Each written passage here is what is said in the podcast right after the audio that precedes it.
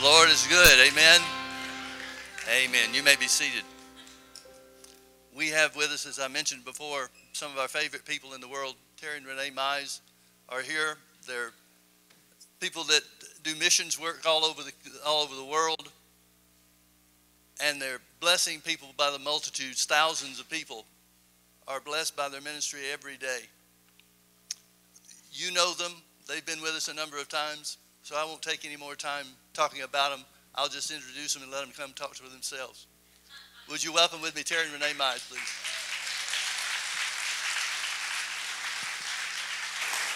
Thank you, sir. Love you. Appreciate you. Praise the Lord. Thank you, Pastor. Good morning. Isn't the Lord good?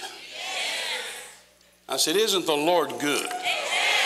Say this with me I know God is good. And I know His word is truth. Not true, truth. Jesus said in John 17, Father, thy word is truth. I tell you, I discovered that scripture when I was a teenager, and it absolutely, Pastor Mike, it did something for this teenager. It absolutely. I, I realized that, well, if, if, if this is the truth, I mean absolute truth, and Jesus said it is, then uh, if I can find it in the Bible, I can take it to the bank. Amen. If I can find it in the Bible, I can make it work. Isn't that right? Well, it's a delight to be here with you today. I appreciate uh, being here. And uh, we, we uh, weren't able to come last year because of the crazy thing the world is going through. And, uh, you know, I, and as, as Pastor said, you're one of the favorite places we like to come as well. But uh, I made this statement many times this last year that that I, I trust and I hope, and my prayer is that if any good, if anything good, can come out of this biological scourge of COVID, if anything good at all can come out of it, I, I hope it's that the Church of Jesus Christ realizes that uh, we let it shut down the church. Hello? I mean, the church folded like a cheap suit. We let it shut down the church and it stopped missions. In other words, people went to hell because of it. You know, Renee and I had had a huge crusade planned for last May.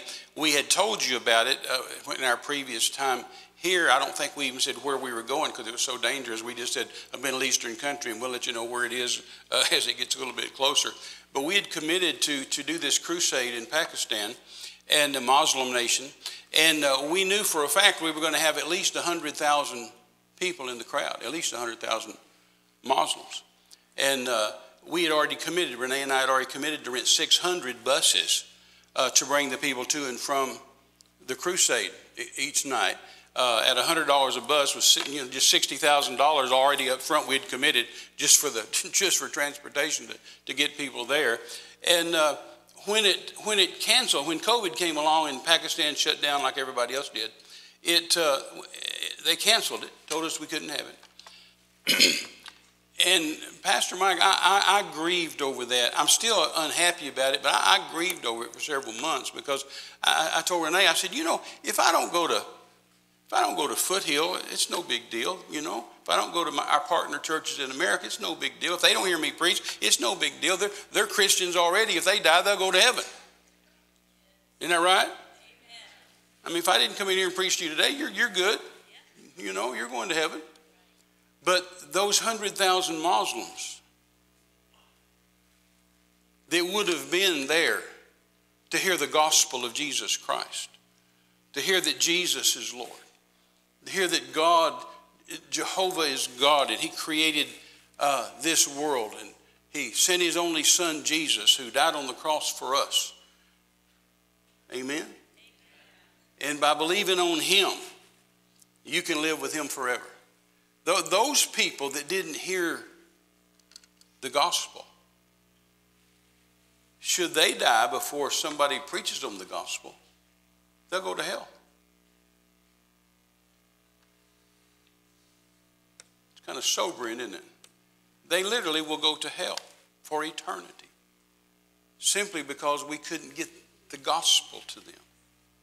So I pray if any good thing comes out of this terrible scourge, I, I trust it is that the church wakes up and says, you know what, we, we, we've, got to, we've got to be the church no matter what. We, we've absolutely got to be the church no matter what. We have got to stand. This, this, this is the day we were, we were created for, as Pastor said earlier. This is, this is why we've been teaching you faith for the last 40 years, 50 years. Isn't that right? This is what it's all about. But anyway, uh, I grieved over that for, for, for months, and I'm still hurting over it, and we've got it rescheduled for this coming September. But but I just grieve over the fact, and, and, you know, Renee and I just doubled up. We said, well, we're going to preach, we can't go in person, we're going to do video. And so we started sending videos into into Pakistan, and we're on a television station there that reaches 182 nations, and, and uh, we, we pay extra every, every month to have our, our voices dubbed over into, into Urdu, the, the, the, the language there of Pakistan, into Urdu. You ought to hear Renee preach in Urdu. She does a good job. And, uh, and so, you know, we're just doing, we know I've done conferences by video, by Zoom, and, and video uh, in, in Mexico and in Bogota, Colombia, and Peru, and um, in, in, Ukraine, uh, in the UK, England, uh, uh, just all over the world. And uh, we're just we're just not going to quit. Let me give you a report real quick, and, and I need to get on with what I'm doing today. But uh, you guys were so faithful, and you have been for oh I don't know at least ten years. I've been so faithful to help us with our Christmas orphan project, and uh, uh, we literally didn't know what was going to happen this year with that project because of COVID and because of people hurting and people losing their jobs and, and things going on and, and, America being crazy and the world being crazy. We just didn't know what would happen. So every year we have this project, as you know, that you get involved with every year. Uh, Pastor Mike and Beth are very faithful to do that. And, uh, and, and so uh, we just send Christmas money and gifts and help to orphanages. And we started out uh, with two orphanages, and this year was our best year ever. We, in the, during the pandemic, this, this was the best year ever. And uh, we were able to give to 35 orphanages in 22, 22 nations uh, and, and five different feeding programs. We were able to dig five water wells and give uh, clean water, fresh water to help you know people stay alive. Uh, we put the roofs on three widows' houses and uh, bought, a, bought a van for an orphanage, a girls' orphanage in Myanmar, which is Burma. Uh, bought a van for them, and uh, just over and over and over. And so there's a there's a brochure we just put out. Those of you that are on our mailing list got it. Uh, if you're not on our mailing list and you'd like to get this, well, if you'll give us your address, we'll send it to you. Or you can just you, you online people, you can just go online to terrymize.com uh, and and find it there. Uh, but anyway, we just appreciate your help, this church's help, uh, in what you did. And uh, we, we even were able to help 200 uh, children here in America on the Navajo Indian Reservation get Christmas to them. And, uh, and so our theme this year was help, help this Christmas send Christmas. So you helped send Christmas uh, to these kids, and not only Christmas, but we were able to feed uh, two whole gypsy villages. And then since since the since Christmas, uh, there's a village in Romania, a gypsy village in Romania, that uh, 27 houses burned to the ground. I mean, totally destroyed. No loss of life, thank God, but everything was lost. Uh, 27 homes just burned to the ground. So uh, the last time I was in Romania, I couldn't go this last year because of COVID, but the last time I was there, I talked to the government because years ago I built a gypsy village. I just took a poor gypsy village that were just living in abject poverty uh, in the dirt and drinking in the river, bathing in the river, animals going in the river, and uh, you, you know, dying in the river. I mean, just and they just just nasty, unsanitary, horrible conditions. And we literally uh, went and got uh, uh, 10 acres of land in a beautiful little meadow and built uh, brick homes for them, duplexes for them, uh, and just moved the whole village just up and moved them and put them, put them from, from there to there. And it's just a wonderful deal. And we were just going to do it over and over again. And all of a sudden, the Romanian government got a new regime. You know how that happens. We do that here too. And, uh, and all of a sudden, the new regime says, no, we don't care. And so they wouldn't let us do it anymore. Uh, but the last time I was there, year before last, because I couldn't go last year, the government called me in and they said, they said, Dr. Mize, if you're willing to do that again, they said, we know you did it once, but if you're willing to do that again, we will give you the land. The government will give you the land if you'll build the houses. And I said, I'll do it in a heartbeat if you guys will keep your word. Uh, but y'all have promised me several things over the years about orphanages and other things that you haven't kept your word about. But but I'll uh, we'll, we'll, do it. And so the government just sent me a message after this uh, 27 homes burned, and they said we'll give you the land if you'll if you'll help those people. And I said we'll do it. And uh, we can build a, we can build a duplex for five thousand dollars. That's pretty cheap. Any of you builders.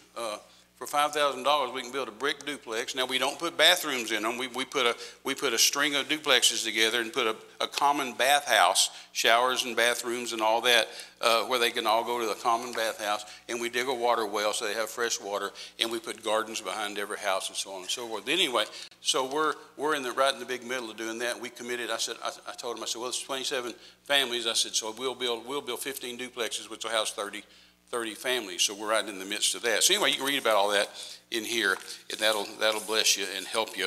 Yesterday, uh, we buried uh, one of my spiritual fathers, uh, Fred Price, and uh, I was honored to be asked to make some remarks. I started speaking, not speaking. Everybody had like three minutes to make some remarks, and uh, and of course, it was sad on the one hand just because he deserved a funeral fit for a king. It Should have been thousands upon thousands upon thousands upon tens of thousands of people there. But because of COVID, it was limited. I think it's, they told me 500 were there or something like that.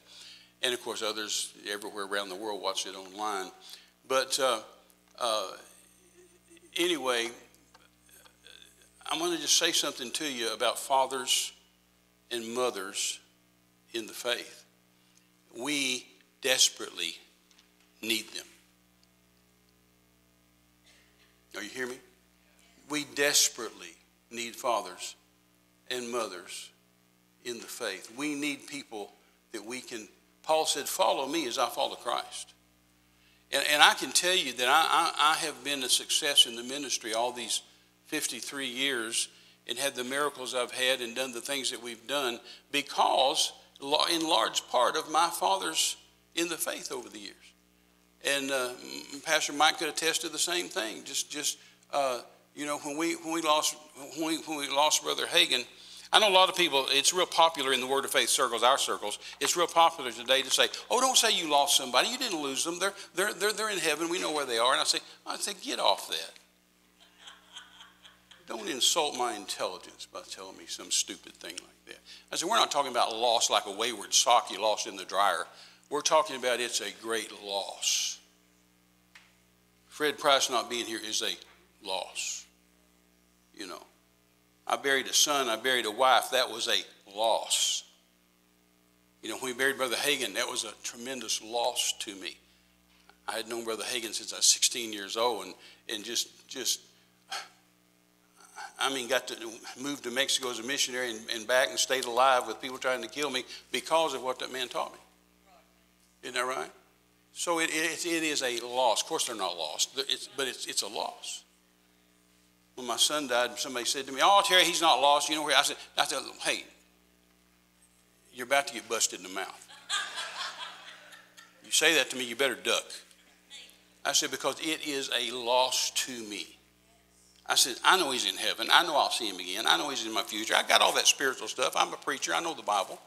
Heaven's real. God's not the God of the dead, but God of the living. I know that. I said, but right now, I'll never have a cup of coffee with him again. We'll never hunt together again. We'll never fish together again. He'll never walk in the house again and say, Hi, Dad.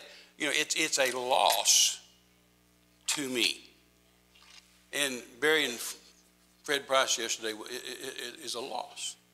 The times I spent with him over the over, friend, personal friends for over 40 years, and the things he spoke into my life, and and and uh, so I'm just telling you, you need spiritual fathers. And uh, I don't understand people, I don't understand Christians, charismatic Christians, Word of Faith Christians. I don't understand Christians that would leave a church that's preaching the Word where a strong man like Mike Webb's one of the strongest faith men I know. And uh, that people that would leave a church because it's too far to drive or, or it's not convenient or, or you know, the music's too loud or the building's too cold or they preach too long or uh, my baby got bit in the nursery or, you know. I've had so many people over the decades, you know, friends of mine, partners of mine, and, and they'll say, uh, oh, Brother Terry, we're, we're not at so-and-so church anymore. And I said, well, why not? And they give me some lame, you know, excuse. There are no reasons, they're just excuses. and I ask every one of them the same thing. Every one of them, I've even gone to see some of them, taking them out to eat, and said, what? Talk to me about this. And uh, uh, I've asked every one of them, but is, is your pastor now a pastor like your old pastor that knows spiritual authority, that will fight hell over you? I mean, when the devil shows up at your house at 2.30, that pastor will, will fight hell for you. And every time they've said no. Every time, I've never had one yet say, oh, yeah, my new pastor's that great. Everyone said, no, no, he, he, he couldn't do that. No, he couldn't do what my old pastor did. I'm saying you're subjecting yourself and your wife and your kids to, to that kind of thing. I, I, we don't understand how strong and how, how powerful and how important spiritual fathers and mothers are that we can walk out things. I, am living today by so many. I remember one time John Osteen, I was driving John Osteen around. I was, I was 18 years old, and my, he came to preach at our church in, in West Texas, and my pastor, for some crazy reason, didn't want to drive him around. I, I never understood that. And so I was an 18 year old kid and the youth leader, and pastor said, Terry, would you like to drive Brother Osteen around while he's here? I said, Yeah, I'll pay to do it. I'll do it every day and twice on Sunday, man, anytime. Yes. And so I drove him around all week. He had partners and friends in two or three different towns around, one town 40 miles away, another town 20 miles. Man, I just was happy as a hog in a turnip patch uh, to drive him anywhere he wanted to go. And, and, and one day we were driving, and, and I didn't talk to him. I just kept my mouth shut unless he said something to me, you know. And so I'm just sitting there driving the car, 18 year old kid. And he said, uh, he said, Terry, and I said, yes, sir. He said, God is a good checker player. I preached that sermon here. And uh, I said, Yes, sir. And, and I just kept driving and waiting. He didn't say anything else. I kept thinking he would expound on that. Nothing. And so after a few miles, you know, I said, Sir, and he said, he said, Yes. I said, May I ask you a question? He said, he said, Of course. And I said, What does that mean? what do you mean God's a good checker player? And he said, Well, son, he said, uh, it, it, if it's your turn, God won't move. He never moves out of turn. He said, if you're praying about something, fasting about something, believing God for something, confessing something, uh, planting a seed for something, and it's not happening, nothing's happening, he said, you need to stop and see whose turn it is, because it may be it may be your turn. Maybe it's not God's turn. You think you're waiting on him, but he may be waiting on you. You better check and see if it's whose turn it is. That little three-minute conversation changed my life forever from that general. From that general saying that little bitty, God's a good checker player, when I was 18, I still live by that all the time. It has saved my life. It has made me money. It saved me money. It's kept me alive around the world. I mean, I, I, I still use it today. Just from that little phrase from that spiritual father, from that man of God. And we, we need spiritual fathers and spiritual mothers. Amen you know, Paul said this in 1 Corinthians 9 2. He said, I'm not an apostle to everybody, but I am to you. What a powerful statement. He said, I'm not an apostle to everybody, but I am to you. See, Pastor Mike's not a pastor to everybody in Orange County, but he is to you. Or is he? That's up to you. That's not even up to him, it's up to you to receive a man, to receive a woman as a man of God, a woman of God in your life, to you to receive them. Well, I'm not preaching on that today. Boy, it'd be good if I was. I was just thinking about Fred Price yesterday.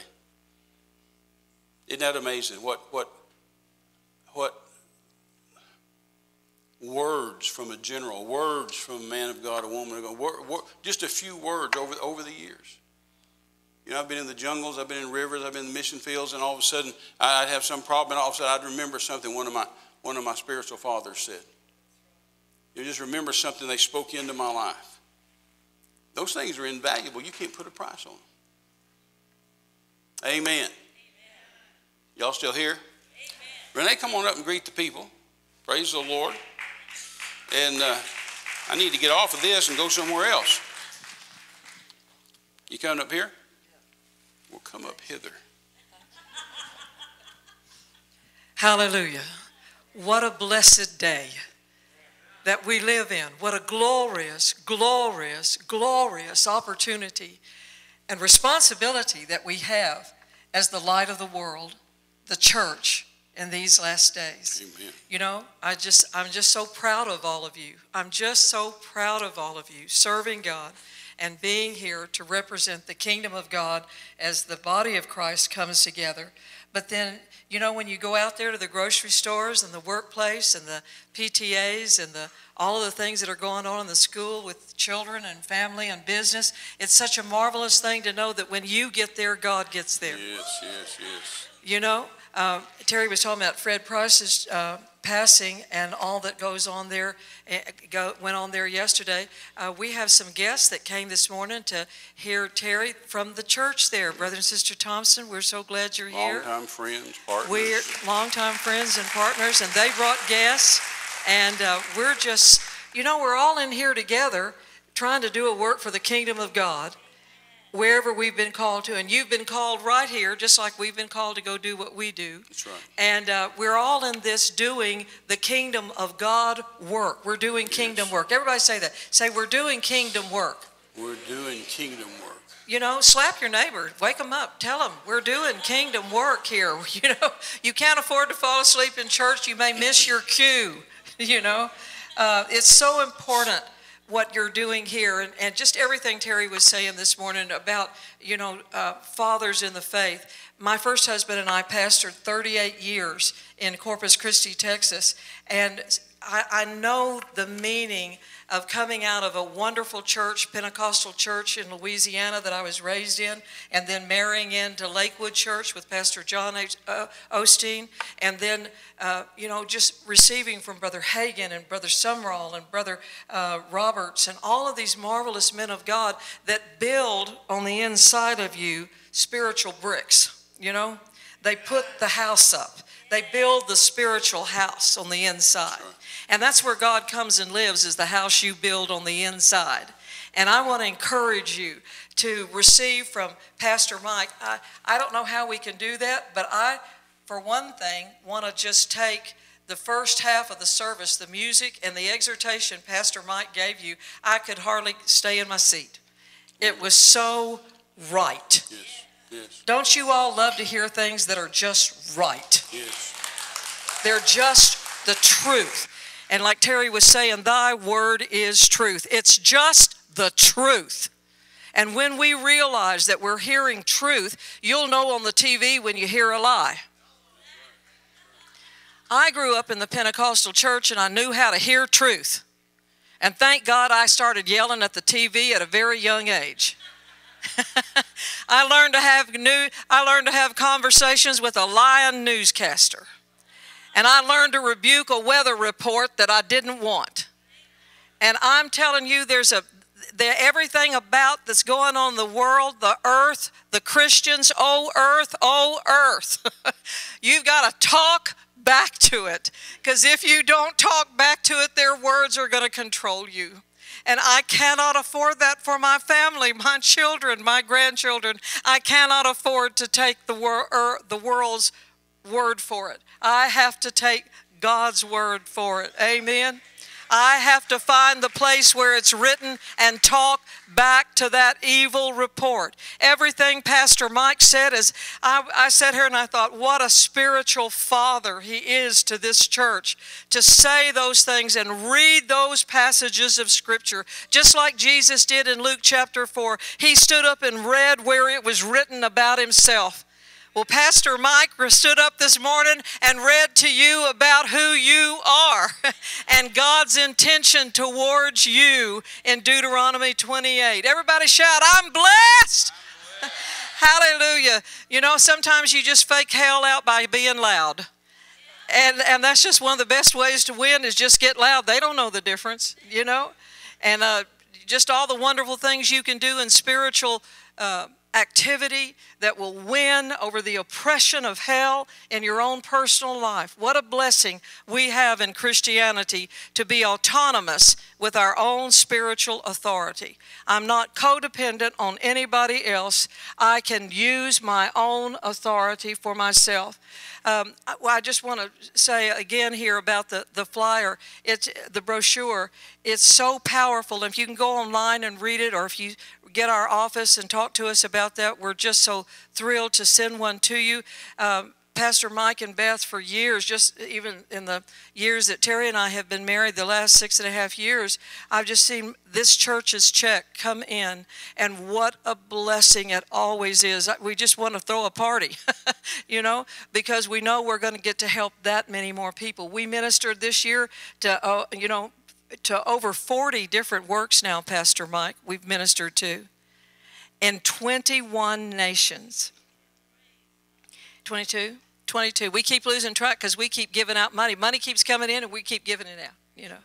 And we are so thrilled that we're able to do that. And then our podcast every week that we have on Terry Mize Ministries is on YouTube and on Rumble and on Light Source, and we're going on more and more.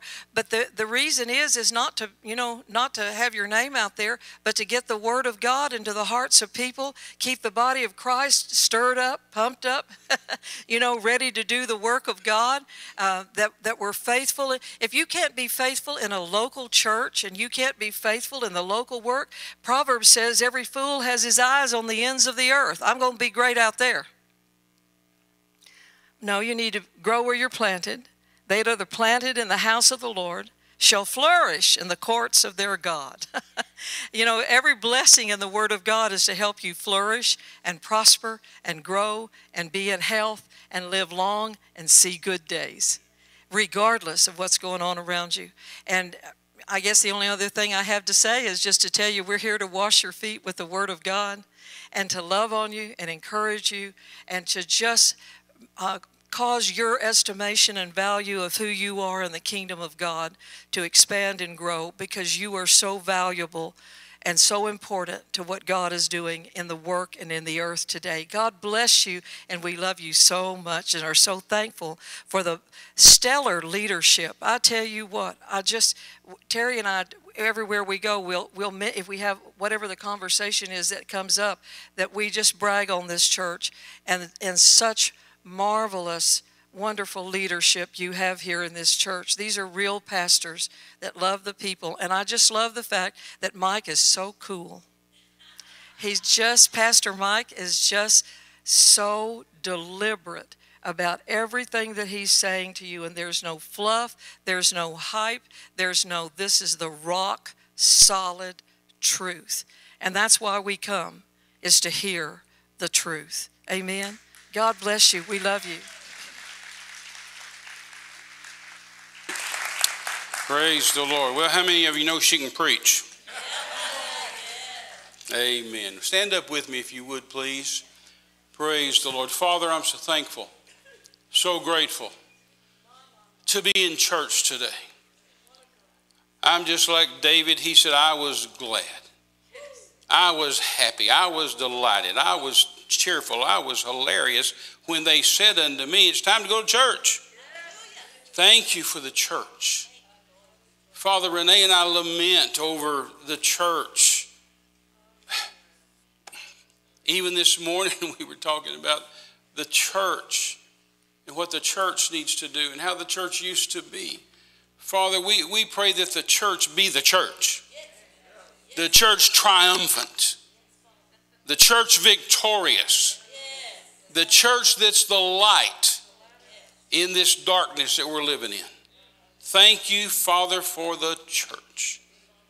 And Father, I thank you and I'll talk, I ask you, as I've already talked to you about, that I'll not speak of myself nor in the flesh, but the Holy Spirit, the greater one that indwells me, rise up big within me now think through my thoughts, speak through my lips, minister words, words today that'll get on the inside of us and create faith, for faith comes by hearing the word. As we hear your word today, Father, faith will rise in this house. Faith will rise. Faith will rise in this house and in our lives. And as faith rises, you're able to touch us at the point of our faith and do miracles. Thank you, Father, for ministering to us today, leading us, guiding us, directing us. Tell us secrets today. Speak, speak to individual hearts and things that only they've been wondering about and give them an answer. And Father, I say that we'll be able to leave this house today saying, Surely the Lord, not, not Terry Mize, the Lord has ministered to us. That we can leave this place with our head up and our shoulders back, realizing we're bigger than we thought we were. We're better than we thought we were, and we can do more than we thought we could do because faith stretches us. We can do the impossible. And we thank you for it and give you glory and honor and praise and majesty and dominion in the majestic and holy name of King Jesus, a name that heaven's never failed to honor nor hell's never failed to tremble at, the name of Jesus Christ the righteous. And everybody said, Amen. Amen. You may be seated. Praise the Lord. 2 Corinthians 13 5, the Apostle Paul says something to us that we ought to set up and take notice about and put bells and whistles around it and draw lines under it. 2 Corinthians 13 5, he said, Examine yourselves. Paul said, Examine yourselves. Who's he talking to? He's talking to you, talking to me. Examine yourselves to see whether you're in the faith. Test yourselves, or do you not realize this about yourselves? that Jesus Christ is in you, unless indeed you fail to meet the test. I tell you, it's, it's examination day. We need to examine ourselves all the time. Anytime something happens, anytime something comes down the pike, goes on, comes on television, uh, we, we ought to examine ourselves and see how we reacted to it or responded to it. Did it scare us? Or did we rebuke it? Did we recognize it as a lie and not the truth and say, I'm not listening to that? See, we need to examine ourselves. Every time something goes on, we need, every time a politician stands up and opens his or her mouth, we ought to examine ourselves and say, I, I, I know the truth. Hallelujah. That's what Renee was saying a while ago. When, you, when, you're, when you're schooled in the truth, when you know the truth, then it's easy to recognize a lie when somebody comes and stands up behind a microphone or a TV camera or a pulpit or whatever else and, and opens their mouth and tells you a lie, if you're schooled in the truth, it'll jump on the inside of you and say, That's not right. That's not true. That's not the truth. But if you're just eating every old thing that comes down the pike, you know, then you won't know the truth. You'll have truth mixed in there with other stuff. Brother Hagin used to tell us be as smart as an old cow and eat the hay and spit out the sticks. Even a cow knows how to do that. Eat the hay, it's good for you, but spit out the sticks, they're not good for you. So I believe the congregation is smart enough and godly enough to know I've always believed this all my life. I believe you know when a preacher stands up and is telling you something they know for a fact and they've lived and they've done it, been there, done that, or if they're just preaching something they heard somebody else say. I believe you can see through. I've, I've always prayed, Lord, make me transparent. Let people see right through me. To know that this stuff I'm preaching is, is the truth. The truth. So Paul said, examine yourself, examine yourself, examine yourself. Ecclesiastes chapter 7 and verse 14 is a powerful chapter. I know you can't find it in your Bible, but it's uh, after Proverbs, you go to Song of Solomon and Ecclesiastes. Ecclesiastes is called the preacher. And Ecclesiastes 7:14 makes a powerful, powerful statement that I've lived by for a lot of decades. And it says this: In the day of prosperity, rejoice. In the day of prosperity, be joyful. He said, but in the day of adversity, consider. Consider. See, anybody can live in, by faith in the day of prosperity. When things are going good, hey, praise the Lord, glory to God, thank you, Jesus, praise the Lord, pass the mashed potatoes. Sky's blue, the grass is green, the birds are singing, isn't everything just wonderful? Yay! Well, nothing wrong with that. That's what God tells you to do. He said, hey, in the day of, uh, of prosperity, enjoy it. Rejoice. Have fun. He said, but, but, in the day of adversity, he said, then you need to change things a little bit. In the day of adversity, he said, consider. Consider. Sometimes it's the day of adversity, and you just have to stop and consider some stuff. Amen. Now, see, last January, a year ago, gee whiz, America was just running on all eight cylinders. Man, the economy was at an all time high. The stock market was an all time high. Unemployment was an all time low. America was on top and rising. It was the day of prosperity. And there's nothing wrong with you rejoicing in that and getting excited and say, Praise the Lord, isn't this great? Man, the, the economy is great, unemployment's great, uh, America's great, this is, this is good. Amen. We had a president in the White House that believed that you ought to go to church and believe that God's God. Amen. Amen. Believe you ought to say Merry Christmas instead of being forbidden to by the last guy that was in there. I mean, it was a day of prosperity. And I don't know about y'all, but I rejoiced in it. But all of a sudden, COVID hit. And uh, COVID's a real weird, misunderstood. I don't know if any of us understand any of it because it's just, it's got such a high recovery rate. And yet, and yet people still die from it. So it's a, it's a dichotomy. It's a, it's, a, it's a weird deal, right? You know, we, we've, for the first time in America, we've quarantined healthy people. We've never done that before, ever. I remember when I was a little boy in the 50s, you know, we had this horrible disease called polio. It was so horrible, horrible, horrible, horrible. And uh, uh, I, I, drive down the road with my grandparents or with my parents, and, and we'd, we'd drive down a block, and there'd be a house on that block that says quarantine.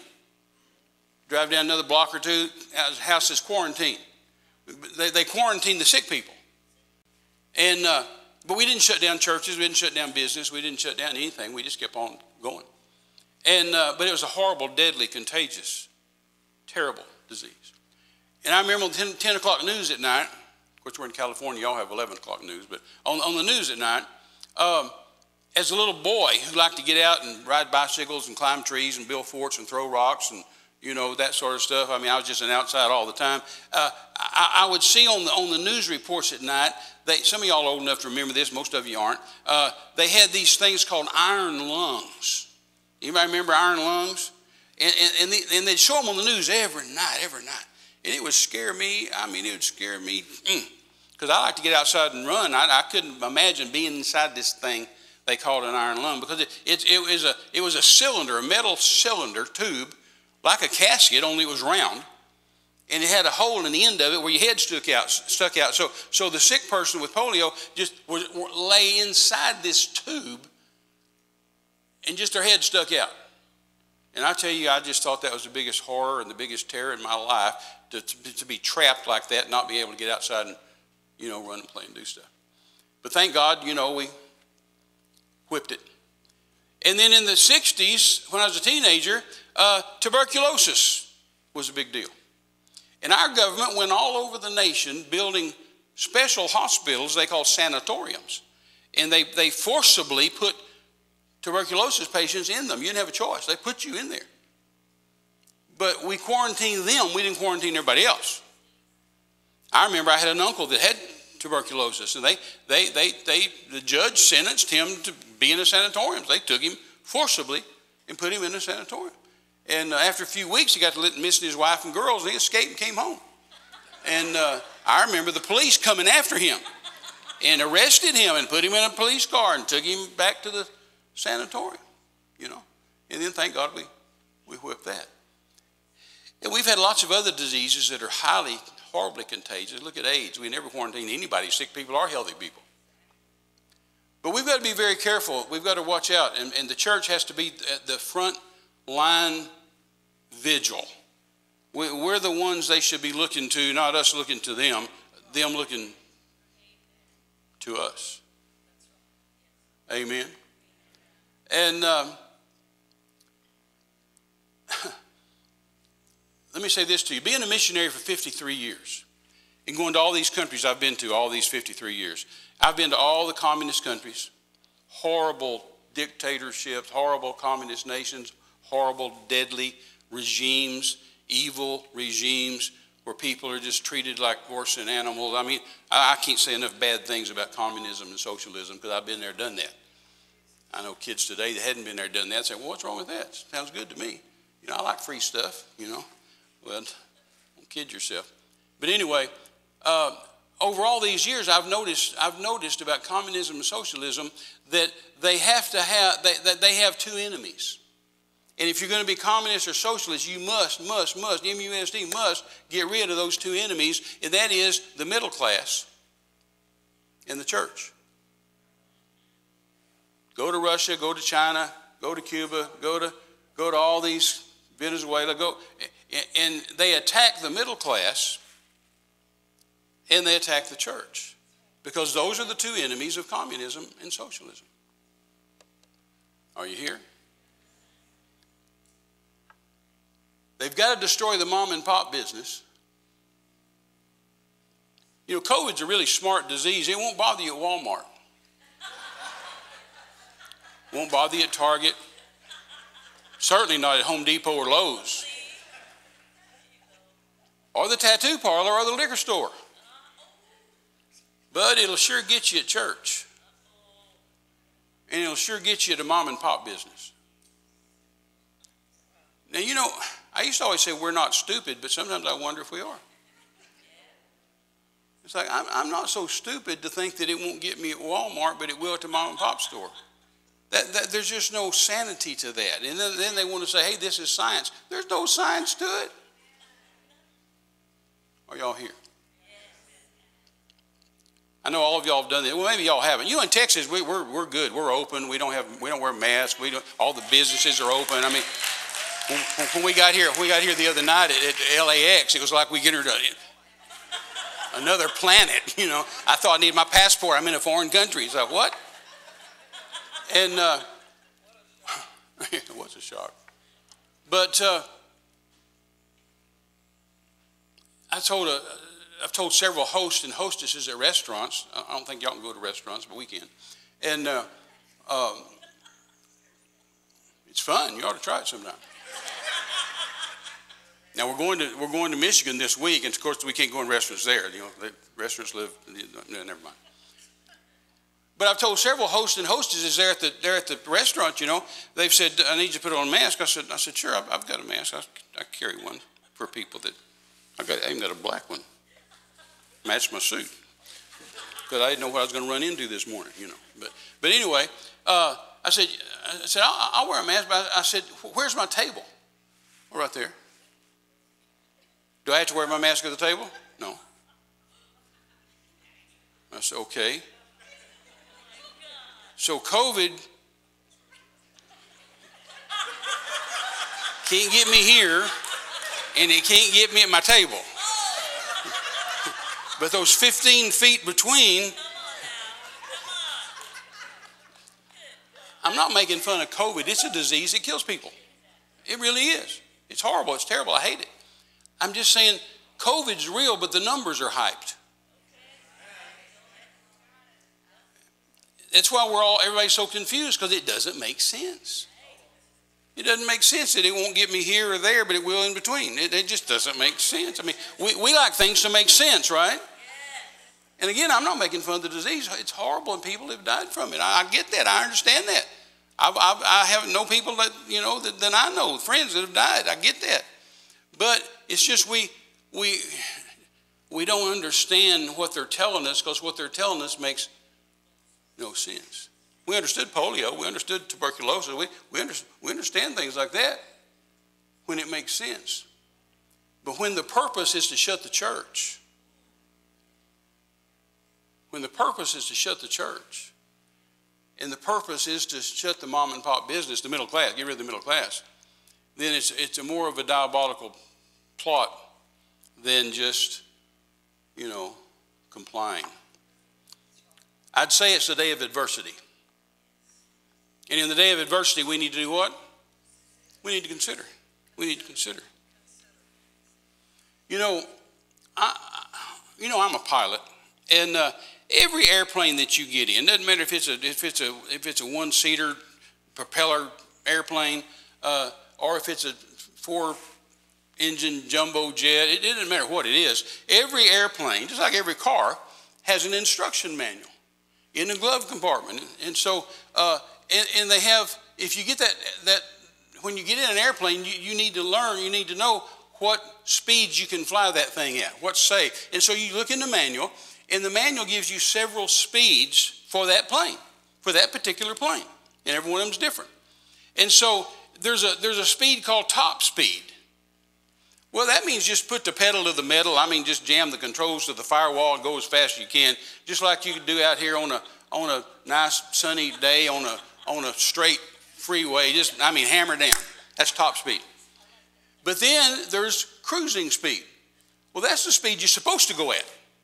You know, that's, just, that's what you should have that airplane at, is cruising speed. Not top speed, but cruising speed. And that's, and that's like your car. I mean, you get out on the highway and it's, the speed limit's posted, that's the cruising speed. Whatever the speed limit is, that's the cruising speed. But then there's, a, there's another speed in that manual about every airplane, and it's called maneuvering speed. Now, maneuvering speed is the speed you need to slow down to if there's a problem. Okay? So if the pilot's just going along, y'all have all been on an airliner and you're just going along, everything's just fine. I mean, everything's wonderful. You're just sitting there reading a magazine or watching a movie or doing whatever you're doing, and all of a sudden you feel that plane just slow down. And your body just kind of goes forward like, and sometimes it feels like he just stopped and parked, you know. Sometimes you look out the window and say, Did we just stop? I mean, what's the deal? I mean, it's, it's a drastic slowdown, and you can feel it. Well, what's happened is that he, he's either been told by other planes or he's been told by the by center of the control tower, he's, he's been told there's turbulence ahead, or either he's just run into turbulence that he didn't know about. He's all of a sudden things start shaking around, and so he slows down to that maneuvering speed. Now, maneuvering speed's the speed that you can still go on the trip. You can still take your course. You can still run your race. You can still do what you're supposed to do, but you, you need to slow down to do it, or you're going to jerk the wings off the thing. Because that turbulent air is in there and it's just jerking around. And, and if you just keep going top speed or cruising speed in that horrible turbulence, you can jerk the wings off. So you slow down to maneuvering speed. This is a speed. It's like being out here, uh, uh, you know, on a, on a windy road going up in the mountains, to, and, and, it's, and it's a rainstorm. You know, you slow down. You get in control. You consider. Amen? Maneuvering speed. I don't know how many of you have been on a cruise ship, but every ship has these monster weights in the, in the hull of the ship. You can't see them, but they're in, in the hull of the ship, these monster, monster, monster weights uh, uh, called ballast, and they're on hydraulic screws. And whenever the, the seas are, are calm and great and wonderful, then they keep those weights pushed to the center. So the gravity is in the center of the ship. And so you're just going along, people are in the swimming pool and they're playing whatever, shuffleboard or shooting shotguns or golfing balls out in the ocean. Just everybody's having a ball. But then when bad weather hits, then they'll make an announcement and they'll say everybody go back to their cabin. I've even seen them where they drain the drain the water out of the pool and I mean just take everything, I mean batten down the hatches. And when they do that, they, they, they take those hydraulic screws and they, and they screw those weights out to the edges of the hull, to the edges of the ship. So now your weight's out here, giving you more stability than when they're in the center of the ship where you can just go on like everything's great. But you, you, you he slows down to maneuvering speed. Are, are y'all with me? Yes. You know, when, when, when my kids were, were growing up, and then of course with my grandkids, I do the same thing. Um, I used to have a phrase I'm not sure it's politically correct anymore, but, but, but I used to have this phrase where if I had something come up in my spirit, what we Christians would call a check in your spirit, you know, something, something hits your spirit like something's not right. I had this phrase where I'd say, oh, the natives are restless. There's something wrong. There's, there's something, and I'm talking about spirits. I'm talking there's spirits out there and something, something's going on. I don't know what it is, but I know, I know it's, they're restless. and I know they're they're they're on the prowl. And so, uh, uh, and I've lived by that. I've watched that all my life. And so sometimes, you know, my kids, little little kids, or even when there's teenagers, you know, they'd come in and say, "Oh, Dad, somebody's having a birthday party next Friday night. Can we go?" I say, "Sure." You know, hey, Dad, can we go this school function? Sure. Hey, Dad, can we go this ball game? Sure. Hey, Dad, can we go to the movie? Sure. But all of a sudden, it gets time to go, and all of a sudden, I'd get this check in my spirit. Y'all ever done that? Man, I get a check in my spirit, and uh, I, I, just say to my kids, I say, kids, I'm sorry, but uh, the natives are restless, and you can't go tonight. You can't go tonight. What's wrong, Dad? I don't know what's wrong. I just know. I just know it's not right. I just know I've got something in my spirit that that I want my chickens. I want my chickens home where they're under my feathers here, and uh, where you know I know what's going on. And I don't know how many of y'all have done that, but I've done that all these many, many, many, many years. I, I, for over 20 years, I've actually taken different churches that I know and they're partners with our ministry. Uh, I, have taken their youth groups to Jamaica to win souls. I, am a soul winner, and I can teach you to be one. So I, I take them to Jamaica, and I personally train them and teach them to win souls. They win souls like shooting fish in a barrel. And so, and so I, but I always have chaperones. Like if a youth group came, then I'd say, I'd tell the pastor, I'd say, now, now for every teenager you send me, uh, for every five teenagers you send me, send me, send me a chaperone. You know, so, so uh, send me an adult that can be. And so when we get there, I have an orientation with everybody, and I tell these chaperones that same story, and I say, now, now probably everything's going to be great this week. Probably everything's just fine. We're just going to go on. We're going. We got stuff planned to do. We got soul winning that we're doing. We got restaurants we're going to. We're going to go to the beach one day. You know, we're going to go to Dunn's River Falls one day and climb the waterfall. You know, we got a whole schedule of things we're going to do, and it'll probably be all right and everything great. But I said, but if you ever hear me say the natives are restless, you get those kids either if we're gone, you get them in back in the bus or if they're out in the swimming pool and at the hotel, you get them back in their rooms.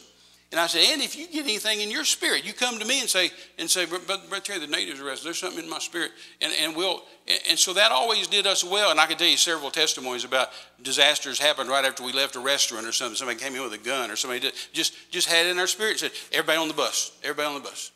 You know, I told him, say, don't argue with me about it. You can talk to me about it when we get back to the hotel. If you think I'm wrong or whatever, fine. But when I say the natives are restless, you move and get those kids. And you know, my, my kids and my grandkids over all the years, and now that they're, my kids are old folks, you know, and my grandkids are grown. And so they've all come to me over the years and said, you know, Dad or Papa, uh, I never liked it when you told us we couldn't go somewhere because the natives are restless. But, but yet it always gave us a sense of security that we knew we knew you had something in your spirit, and we knew that it was safer for us to be home. We didn't know what, but even, even though we didn't like it, we told you we didn't like it, and we fussed about it, we, we still felt better because we knew that you knew what you were talking about. Does that make sense? What am I talking about? I'm just talking about in the day of adversity, consider. There's just times to pull in, put the ballast out, slow down to maneuver and speed. Amen? So, in the day of adversity, consider. In the day of prosperity, have a ball. Say this with me fear and faith cannot live in the same house. Fear and faith cannot live in the same house. Fear and faith cannot live in the same house. You are people of faith, and fear has no business with you and you have no business with fear. We, we, better than anybody on the planet, know that. And yet I'm amazed at seeing uh, fear in the church. I'm not talking about taking precautions and, and doing all the things the CDC recommends. I, mean, I don't have a problem with any of that. I don't have a problem with you wearing a mask if you want. I don't have a problem with any of that stuff. I'm just saying don't get in fear. Amen. You know, you know, I'm a missionary for 53 years. I, I, infectious diseases have been my home. you know, I've gone to all these countries over all these years. You know, and I've been in with the lepers and the leper colonies, and I've been with the most infectious and diseases around anywhere. And, uh, you know, I've, I've, prayed for many people over those years, and, and I'd come back with my hand with a bloody froth on it because of where I laid my hands on, on somebody's, you know, infected body. So, so I don't ever think anything about that. I mean, that's, that's infectious disease has been my bailiwick for, for, you know, for over five decades now. So I don't think a lot about it. I just I just always know it going in and uh, pray about it going in, take authority over it, take spiritual authority over it, you know, and always, you know, can come back and, you know, wash my hands or scald myself or whatever needs to be done. And, uh, but, you know, we, we cannot get in fear. You get in fear and you're in trouble. Because fear and faith can't live in the same house. And we understand that fear and faith are, are the two most powerful spirits on the planet. Fear is from hell and it motivates hell, it moves hell. And faith is from heaven and it motivates heaven and moves heaven. And they're spiritual forces, they're not mental forces. You know, when you're driving along and somebody pulls out in front of you and you have to slam on the brakes and skid around, you know, and, and uh, it, scares you, you never grab your head and say, Ooh, that scared me. You always grab, you always grab here. You say, Oh, it scared me. Oh, it scared me. Because it's a spiritual force. It's not a mental force, it's a spiritual force. And you say, Oh, that scared me. And there's nothing wrong with something popping up and scaring you. It's just you can't stay in fear. You know, when I was just a teenager, the Lord showed me one day, I could just see on the inside of my body, you know, just, just uh, and on the inside of my body and yours, uh, I just saw these, these two meters. I could just see it. I could just see it in the spirit. Uh, I saw a faith meter and a fear meter. And, and, I, and I saw how they were working, that they couldn't ever be both full at the same time. And they couldn't be empty at the same time. They, they, they fluctuated in relationship to what the other was doing. So, in other words, if you're full of faith, you're empty on fear. And if you're full of fear, you're empty on faith. You know, Jesus said to the disciples one time, He said, How, is it? He questioned it. He wondered. He said, How is it? You've been with me so long and you have no faith. See, he said they had how much faith? Zero. He said they had zero faith. You ha- how is it you have no faith?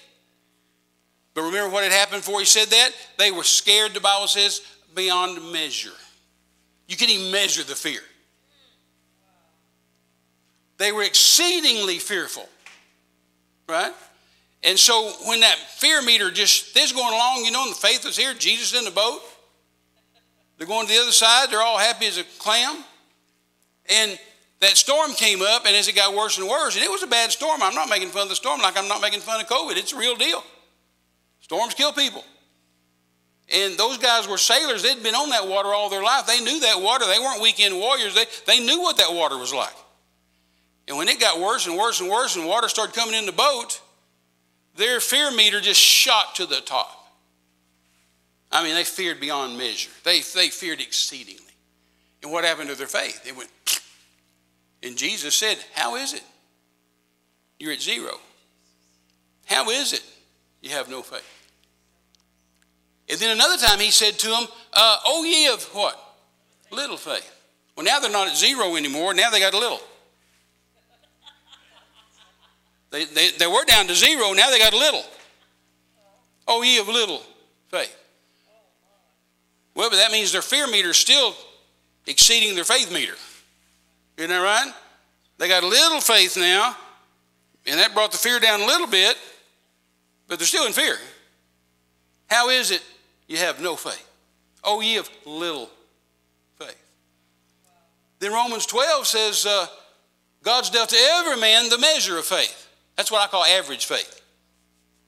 You know, when I was in the military, I don't know how y'all were in the military. When I was in the military, but they took us down uh, that first week. They took us down to the quartermaster's uh, uh, store, and they issued us what they wanted us to have that we were going to need. They issued us two pair of combat boots. I mean, a pair of combat boots. It's just a pair of low quarter shoes or lower shoes. They issued us dress uniforms. They issued us uh, battle fatigue uh, uniform. They issued us hat for whichever one we needed. They issued us T-shirts and underwear. I mean, everything we were going to need, they issued it to us. We all got the same thing. And that's what Romans 12, 2 tells us is that we all went to the quartermaster store and got issued. When you got saved, the day you got saved, God issued you the measure of faith. You got the same amount Kenneth Hagin got. You got the same amount Oral Roberts got. You got the same amount Fred Price got. You got the same amount Mike Webb got. Same, everybody got the issue. Standard faith. Standard issue, the measure. Now, what you've done with it since then is entirely up to you. Because it could go down to little, it could go down to no. See? Faith comes, Romans 10 17, by what? Hearing. And hearing by the Word of God. Well, faith also goes. Faith comes, faith goes, depending on what you do with the Word of God and how much fear you're allowing. Because if you got faith up here and fear down here, and all of a sudden you get scared, then faith goes. Fear comes, faith goes. So we got to have to immediately get the faith going back up here again. Y'all know my hitchhiker story when I was 24 years old, living in Mexico as a missionary, and I, and I was driving through the countryside uh, on my way to, to, Guadalajara, and I stopped and picked up a man by the side of the road hitchhiking, Mexican man hitchhiking. I stopped and picked him up. He got in the car. We took off down the road. He reaches in his coat, pulls out a pistol, cocks a hammer on the pistol, shoves it hard into my ribs. I'm driving the car. He shoves it hard into my ribs, reached over with his left hand, grabbed my collar like this, and so I'm driving the car, and he's got me pulled over like this, and got this gun in my ribs, and a hammer cocked, and he said, I'm going to kill you. Only in Spanish. Te voy a matar. And it scared me.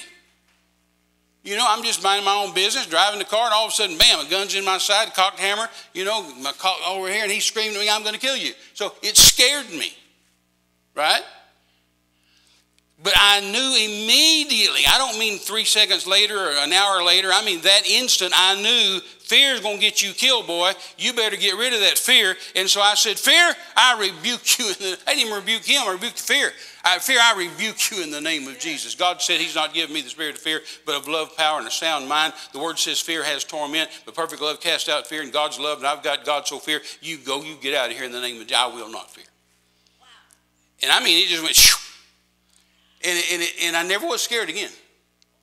T.L. Osborn told me years later, he said, Terry, the favorite part, my favorite part of your hitchhiker story is where, it's where uh, the guy shot at you five times and the bullets didn't hit you. And then he made you go out in the cornfield, and y'all were standing out in the cornfield. And he said he took your clothes, took your car keys, took your wallet, took your money, took everything you had, left you there in the cornfield, and he turned around and walked to the car, intending to get in the car and leave you there and you called him back. Because I said, I charge you in the name of Jesus, come back here. He just turned around and walked all the way back out there. And TL said, You, you called him back with his gun. He said, Most people would be delighted to, to, get away with their life. Let him have the money and the car keys and the car. Let him have all that stuff. You, God, you, God saved your life. He said, You called him back with his gun. And he said, You know why that's my favorite part? I said, I have no idea. He said, It proves you weren't scared. He said, It absolutely is infallible proof that you were not scared. Because here you were with your life, and he's going to get out of your life, he's gone, and you call him back with his gun. He said, That proves you weren't scared. So see, I, I never was scared. I mean, I, it scared me that first instant, but I had to deal with that fear. I had to immediately deal with that fear. Fear and faith cannot live in the same house. Say it again. Fear and faith cannot live in the same house. So I had to get my faith back up here. And all the rest of the time, I just kept my faith right up here. Okay. And I'm confessing the word, and I'm praying in the Holy Ghost. and I'm telling him what the word says. I'm telling the Lord what the word said. I'm telling the devil what the word said. I'm telling me what the word says. And you got to do that sometimes, man. I'm telling everybody what the word says. Talking to me, talking to the devil, talking to God. I'm saying, Father, your covenant says, this isn't about me, this is about you. You're the faithful God that keeps the covenant. Your covenant says, Jesus himself said, in Luke 10 19, that, that he gave me power or authority over AWL, all power of the enemy, and nothing, N O T H I N G, no thing. I spelled it for God, I really did that. I said, N O T H I N G, no thing shall by any means hurt me. And that means this man, his gun, his bullets cannot hurt me. So if he pulls the trigger, I expect you, and I'm driving down the road about 80 miles an hour, I expect you to do something with the bullets. And I said, and you don't have much room to work with since his gun barrel's up against my side. But you know, my, my job was to believe, and I said to the Lord, my job is to believe this thing, your job is to do it. Amen. So Fear and faith. Fear and faith. Fear and faith. You cannot, you cannot, you cannot, you must not, you must not operate in fear. You need to recognize that fear every time. You know, you know, for the first time in history, let me tell you what's happened throughout history in America. When there's been a, a disaster, a catastrophe, an epidemic, a pandemic, a disease, uh, a plague, anything, anything's gone wrong, 9 11, anything that's ever happened bad, all of a sudden when that happens, fear comes. Right? People were scared out of their minds after 9 11. Mike, we had, a, we had a preacher's convention in October after September 9 11. We had a, preacher, a faith preacher's convention in Dallas in October, and no preachers showed up. Just, just a handful of us showed up, and we said, Where's the, where's the faith preachers? Guys that had come every year to the convention and weren't there, we said, Why aren't you here? Well, uh, I'm just, I, I just don't feel like it's safe to fly. You're scared? I mean, faith preachers. So, anyway, what happens when there's something like that? Fear comes. And so the world runs and jumps in the foxhole. And rightly so, they have no place to look. And so what happens in the foxhole is after they're in there, then they then they peek their head up just to see over the edge and see is there anybody out there that can help me? Is there anybody out there I can look to? And so they see the church. They've always seen the church. And they say, oh, wow, look at that guy, look at that woman. And so they go to them. And, and the church is increased. But with COVID, when it hit, the world ran all ran and jumped in the foxholes. And then while they're in the foxhole, they looked around, and the guy next to them's the church. And the woman over here is the church. And it's like they have no hope. If the church is in the foxhole, where's the world going to look? If the foundations be destroyed, the Bible says, what will the righteous do? The Bible said if the, if the, if the righteous are scarcely going to be saved, what's going to happen to the wicked? See, the wicked are looking to somebody that can save them. They're looking to somebody that say, hey, it's going to be all right. Hey, watch me. Do what I do. Say what I say. Do what I do. That's what Paul said, didn't he? He said, he said, follow me as I follow Christ. Don't follow me just because you like me, just because I'm a nice guy. Follow me as I follow Christ. Why? Because it's working for me. Follow somebody, it's working. That's why we need such powerful pastors like you have that I honor so much and respect so much that'll stand behind this holy desk and preach you the truth and then live it in front of you. Are y'all here? You get anything out of this? That, yeah? Paul said, examine yourself. Well, see, this is the time we need to examine ourselves. And if you're looking around in the foxhole and the church is in there with you, then, then you need to be the one that climbs out and says, Follow me. Come on, guys. Come on, girls. Let's go. Follow me. I know where we can go to church where, they, where, where they're not scared. I know where there's a pastor that's preaching the truth.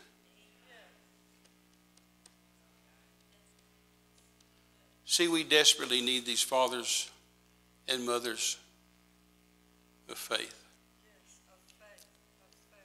I said yesterday in my remarks about Fred Price, I said, you know, the attributes of God, when you think about God, the attributes of God are faithfulness, faithfulness, diligence, and order.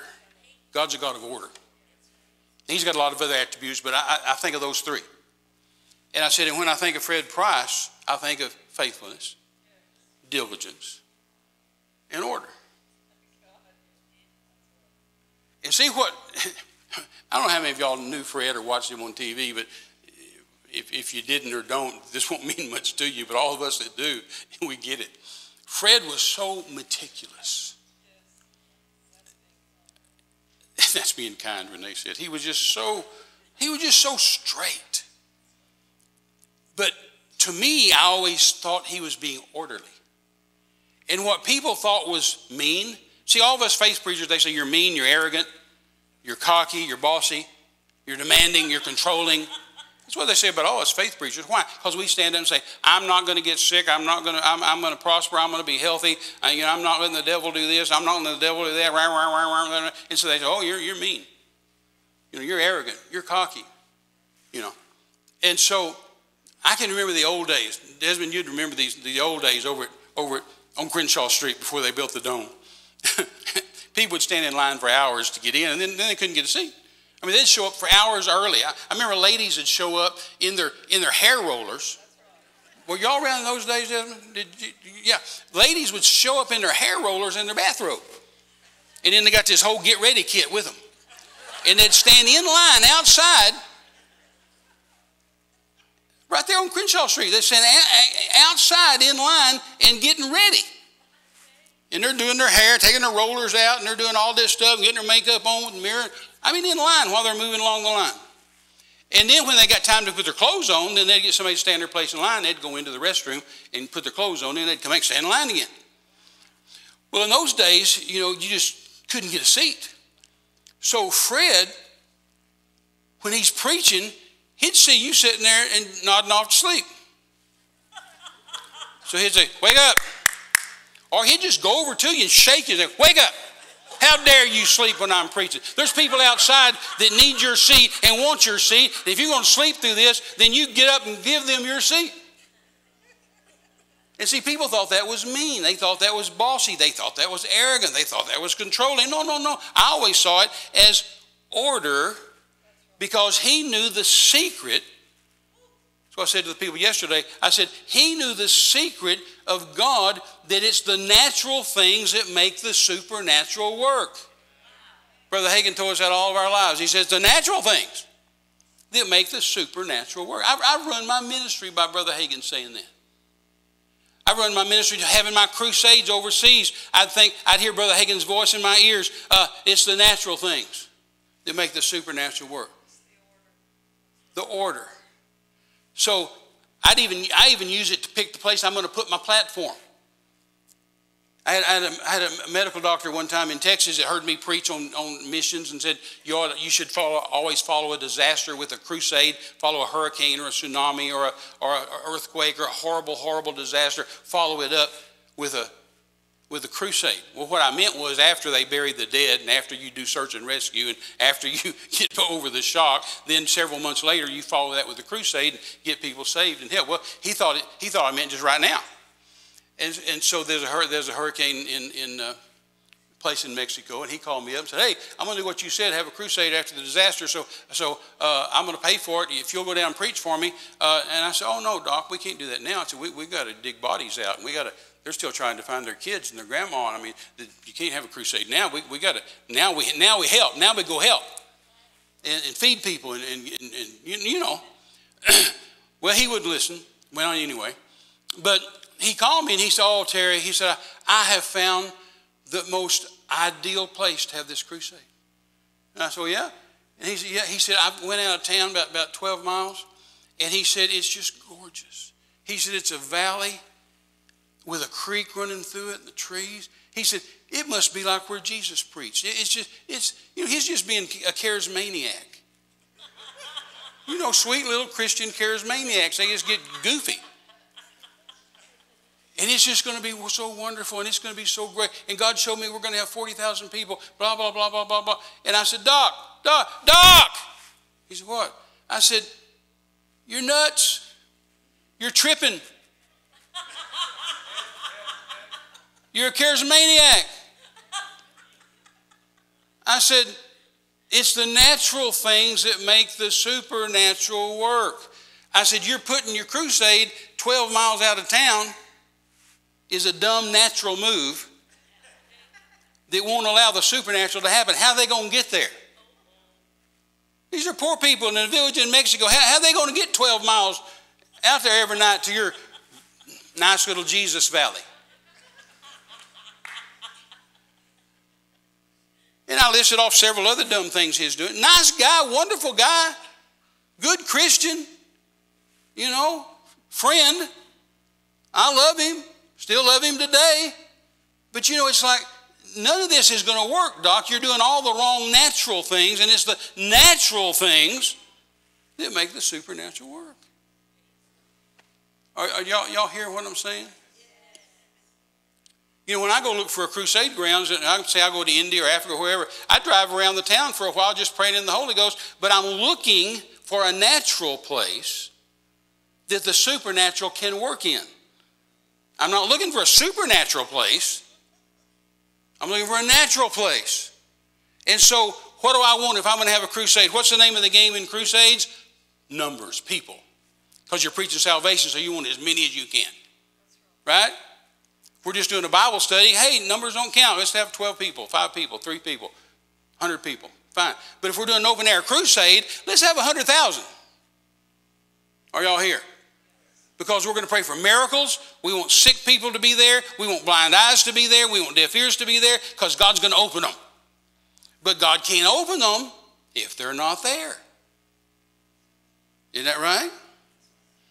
Dean Renee, Dean Renee's husband, Dean Garner, uh, in the church they pastored for 38 years there in Corpus Christi. They invited me one time, and they said, Brother Terry, come down. We're going to have a pastor's conference, and there are going to be 100 pastors and their wives, and uh, we want you to speak to them on, on miracles, how to have miracles. And so during that session, I told those 100 pastors and their wives, I said, Now I can tell y'all how to have miracles. I said, Pete, that's what they invited me to do. I can, I can tell y'all how to have miracles. I said, But you're not going to like it.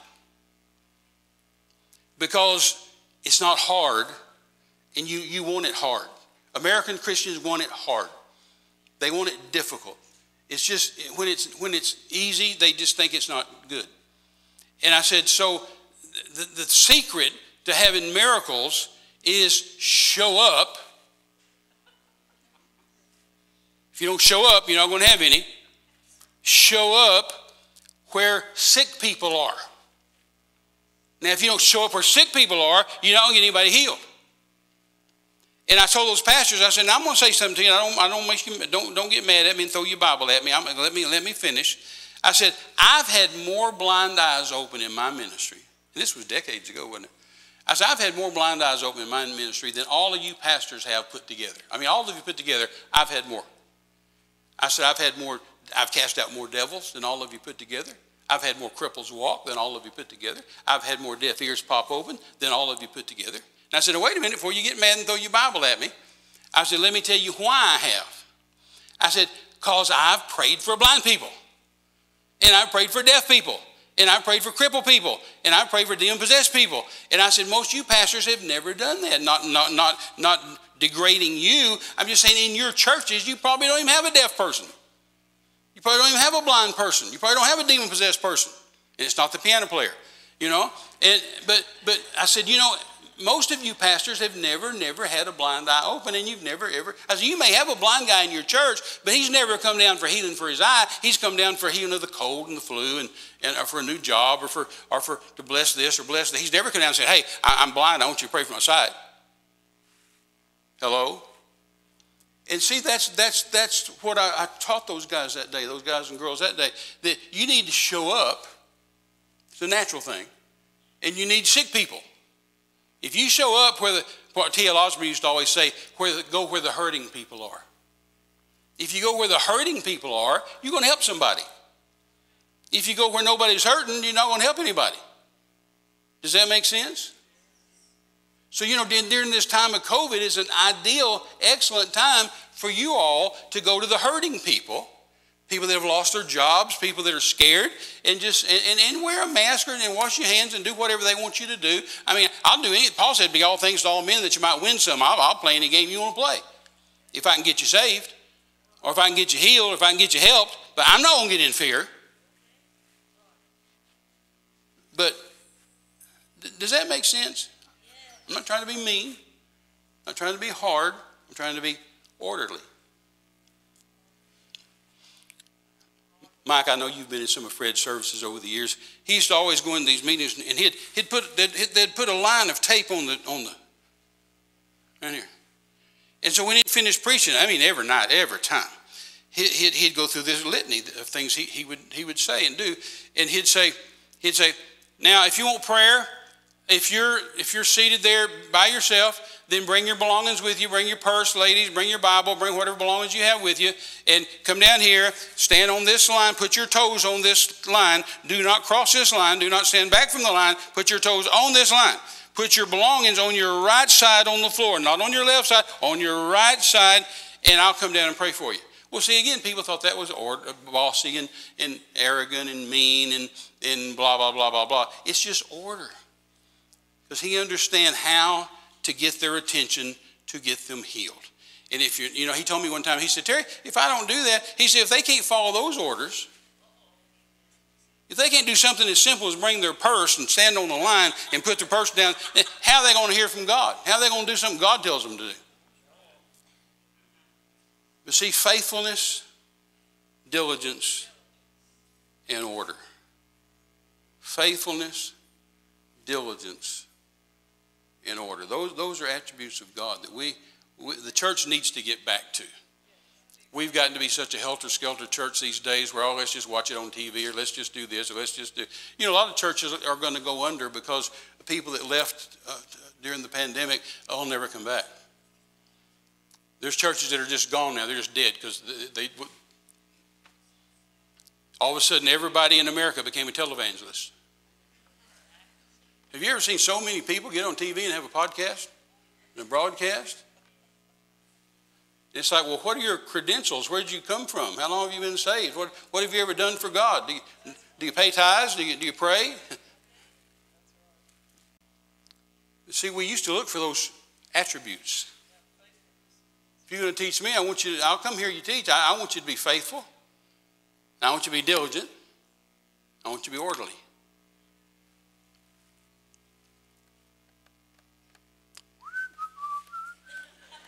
See, all this, all this teaching on hyper extreme grace, you know, where, where they say you can live like a pig and be blessed like a sheep, God doesn't care what you do, that's just totally wrong. There's no, there's no order in that. There's no diligence in that. There's no faithfulness in that. You think God's just going to bless you? You're out here running willy nilly, doing anything you want to do, and God's going to bless it? You ever talk to somebody and they say, no, no, that's not right. Now, here, here's how God deals with me. Here's how God showed me that. Renee and I always laugh and say, wait, wait, wait, wait. Heaven's getting a notepad so they can write this down. They, God's just been waiting for you to tell him how, how he would do it. I always tell him, I say, no, God doesn't deal with you like that. Brother, here's how God deals with me. I say, no, he doesn't. What? I say, no, he doesn't. He does you like he does everybody else. He's got the Word and the Holy Ghost. Right? I know the Bible says that, Brother Terry, but I know the Bible says I'm prosperous, but I'm broke.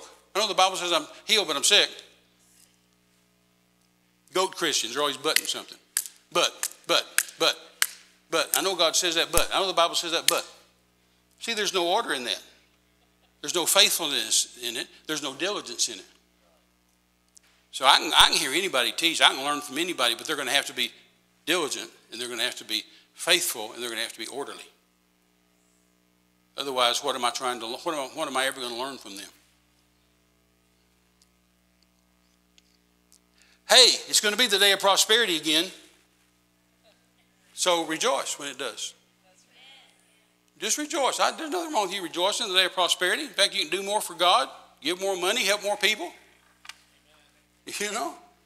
I'm delighted this year. We, we had our best year in a year of pandemic. Partners gave, churches gave, people gave and we were able to help more orphans in, feeding programs in, villages and poor people, widows and orphans, than ever. I mean, than ever. And by the way, you might want to know this. We, we, we, we give 100% of everything that comes in to where you send it to. Now, obviously, it has expenses, you know, but we just decided years ago we would cover the expenses out of my ministry, out of Terry Mize Ministry. So Terry Mize Ministries covers the expenses of what we call JMICF, Jackie Mize International Children's Foundation. So even though even though the law allows a charity, allows you to take so much percent, I think what is it, 25% or something for your operating expenses, like pay your secretary, mail your mail outs, you know, do that kind of stuff. We just don't do that. We, so whatever whatever you guys sent, 100%. 100% goes right where goes right where you, you send it to. So, well, I need to quit. It's 11:30. I didn't ask Pastor what time I was supposed to quit, and he he uh, he either was gracious and didn't tell me or forgot. So uh, Did you get something out of all this? Say, say, say it one more time. Fear and faith cannot live in the same house. You believe that? This really is the time for the church to shine. This really is our day. You know, I started preaching this, this word of faith message from the time I was 16 years old. I'm 71 now. Mike's been preaching it all these years. You know, Brother Hagin, Brother Copeland, Fred Price, all these guys are taught. All, eh, we, we've taught you this confession and word of faith and, and healing and prosperity. We've taught all these decades just for this day. Yes. Now's the time. Now's the time. Now's the day of adversity. Now's the time for the church to shine and to say, I know the world's doing this, and I know the world's doing that, and I know the world says that, and I know the politicians say that, and I know the scientists say that, but here's what God says. And as for me and my house, we will serve the Lord. Amen. Well, stand up with me if you would, please. I enjoy being with you guys. This is one of my favorite places to come. Mike and Beth are some of my favorite people. We count them as our, our close circle of friends, not just not just preachers, and uh, it's always an honor to come here. You know, you, you, know, there's churches. I go to all kind of churches. I have all kind of partner churches everywhere, uh, and, and and I love them all, and I preach for them all. But there's some you go to where they they receive you and they pull on you, and and this this is this is one of those churches where I I I, I could preach way too long because you guys don't you know you just say hey preach some more hey I'm hey I, you know, so y'all are just pulling on me all the time, uh, making demand on that gift and, and that office. So I, I, tend to go over my over my time because of that. Other churches, I say, I better quit, man. They're tired. they're they're bored. they're they're they're dipping their Bibles up and purses up and gathering. The, you know, they I better hush because they're not listening anyway. But. Uh, but this church is always such a such a delight and always such a danger for me to preach too long because you're just sitting there going so I, I, appreciate that. That's a sign of well, well teaching. And so I appreciate that. Father, in the name of Jesus, thank you for your word. Thank you for this great church. Oh, Father, I appreciate this great church with a great pastor, with a great congregation, with a great God, with a great vision to get the gospel to the world. To name the name of Jesus where it's not been named, to shine the light where the light's dim, to be a lighthouse that you've called it to be, shining that glorious light of the gospel of Jesus Christ to the nations. Thank you that it's a city set on a hill, that people, people look to this church and say, I want to be like them. They're not scared, they're not upset, they're living blessed, and healed, and prosperous. So I pray your blessings on them. Blessings, blessings, blessings. And Holy Spirit, Jesus said to us that you, you, the Holy Spirit, you would bring all things to our remembrance that we've been taught. So, in the days and weeks and months and even years to come, when the devil sticks his ugly head up and it becomes a day of adversity, Holy Spirit, bring this word today back to them. They'll hear my voice in their ears saying, Fear and faith can't live in the same house. And they'll move on the Word of God and see victory. I thank you for it. I thank you for it. I thank you for it. Father, I pray right now healing and blessing and increase for every person watching online and every person here in the house.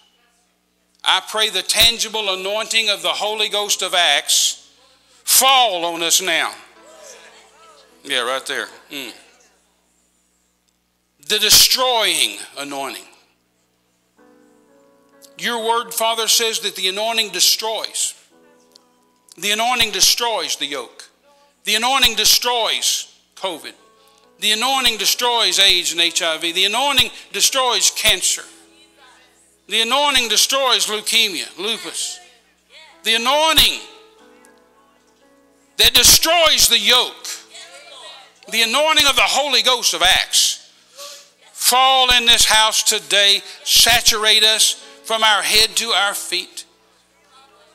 Fall on those watching online right where they are in their home or hotel or hospital or wherever they're watching from. The anointing saturate their room and saturate their body and destroy what's not of God. Your word says the power of life and death is in the tongue. I speak death to disease, cancer, die.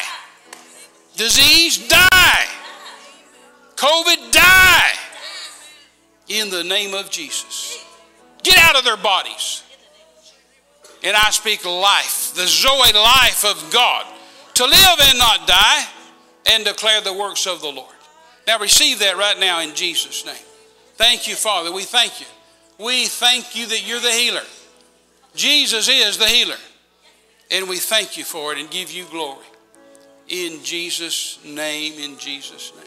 Praise the Lord. Father, we'll not have no faith, we'll not have little faith, we'll not even have average faith. Paul said, Paul said, though I have, or Jesus said he hadn't seen such great faith in all of Israel as among the two Gentiles though there's great faith. Paul said, though I had all faith, can move mountains. And then there's the God kind that Jesus talked about in Mark chapter 11. He said, have the God kind of faith. Thank you that when he said that, that tells us that it's available to us. It tells us that there is a God kind and we can have it. And we thank you for it. In Jesus' name. Amen, amen, amen, amen. Praise the Lord. Praise the Lord. We covet your prayers, and remember, every Thursday we put up a new podcast on YouTube. Just go to YouTube. If you'll just take your phones and go to YouTube and uh, go to Terry Mize Ministries, and if you'll subscribe on that and like it and click on it and, and hit the little bell, it makes it, it helps us. It, it, it, doesn't cost you anything; it's free, uh, but it makes uh, YouTube think we're important, and so they let us still, you know, do stuff. So the more likes we get, the more subscriptions we get, the more they think we're cool. So uh, even though they don't much like what we say sometimes. And I've been telling people lately to send us your email because if we are being shadow banned, and so you know if, if, it, if it comes to the point sometimes that they just get rid of us, well, at least we'll know how to find you. So uh, uh, it's a crazy world we're living in, but we're the church. We're the church. We're the church. We're the church. We're the church triumphant. Amen. Pastor, come rescue these folks. Praise the Lord. Thank you.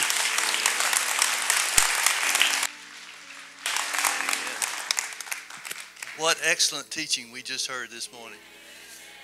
Hallelujah. Hallelujah. I want to encourage you to go to our website and give toward Terry Mize Ministries. They're doing a fantastic job. They've been doing a fantastic job for a long time. But their faithfulness is something that should be honored. So let's pray as we dismiss. Father in heaven, we thank you. Thank you for bringing us outstanding ministers like Terry and Renee. Thank you, Father, for building us up in faith through the teaching of the Word.